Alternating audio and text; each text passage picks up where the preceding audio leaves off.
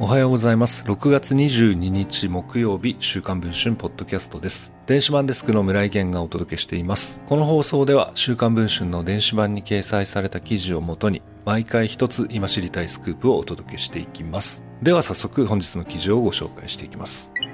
岸田政権の中枢を担う木原誠二官房副長官、6月15日発売の週刊文春では、木原氏が妻子とは別の40代女性の A 子さん、そして子供の B 子ちゃんと一緒に今年の3月、ディズニーランドで仲睦まじく過ごす様子を写真とともに報じました。木原氏は A 子さんとの愛人関係や B 子ちゃんとの血縁関係を否定。あくまでも友人の一人であり、自宅訪問やディズニーランドのデートは、都度妻の了承を得てのことであって、何ら不適切なことはありません、などと答えていました。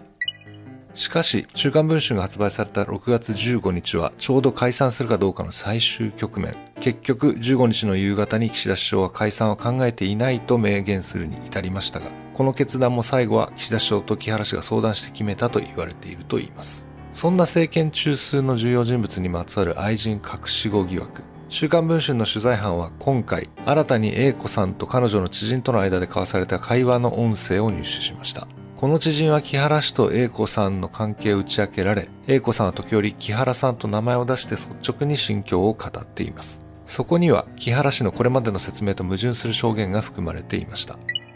例えば、この知人がなぜ木原氏は子供を認知しないのですか？と聞くと、英子さんはこう答えていました。まあ自分の出世のためなんじゃないですか。でもよく考えると私が全部正しいっていうのがあるんですよね。お腹にいる間に認知すると戸籍に乗らないんですよ。胎児認知をとりあえずしてってそこからまず始まってて、それを拒否して、それも後から胎児認知しとけばよかったという話だし、絶対いつかこうなる、バレるから早く離婚一回して席に入れておいた方がいいよって言っていたんですよ。妊娠中に認知を拒否されたと語る A 子さん。知人が別の彼氏候補もいたんじゃないですか、身を引けばよかったんじゃないですかと言うと、A 子さんは自虐的にこう語ります。でもその時私、結婚というのはそんなに考えていなくて、子供ができて、ああ、やっぱり最初に席入れておけばよかったって。なんか一回席入れようってなった時があったんですよ。私変なところで真面目で、きっちりお別れしてから入れましょうみたいなことを言ってしまったのです。そう語る A 子さんは木原氏との切実な対話を明かしていました。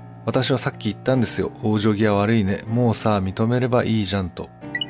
木原氏にこういった会話について書面で尋ねると、代理人弁護士はこのように回答しました。A 子さんに入籍や認知を求められたことは事実ではありません。そして A 子さんの代理人弁護士からも書面が届きました。そこには、木原氏は娘の父親ではありません。木原氏に入籍や認知を求めた事実もありません。などと記されていました。一体どうなっているのでしょうかこの続きはぜひ週刊文春の電子版の方でご確認いただければと思います。それでは本日のポッドキャストこの辺りで終わりたいと思います。